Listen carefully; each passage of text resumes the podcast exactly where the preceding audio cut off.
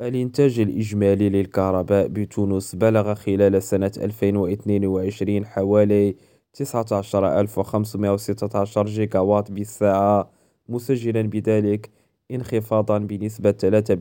3% حسب ما أفاد المرصد التونسي للطاقة والمناجم. وأضاف المرصد في نشرته الشهرية حول الظرفية الطاقية أن الإنتاج الموجه إلى الاستهلاك المحلي سجل في المقابل ارتفاعا بنسبة 5% ولا تزال الشركة التونسية للكهرباء والغاز تحتفظ بنصيب الأسد من إنتاج الكهرباء بحصة 96% من الإنتاج الوطني في سنة 2022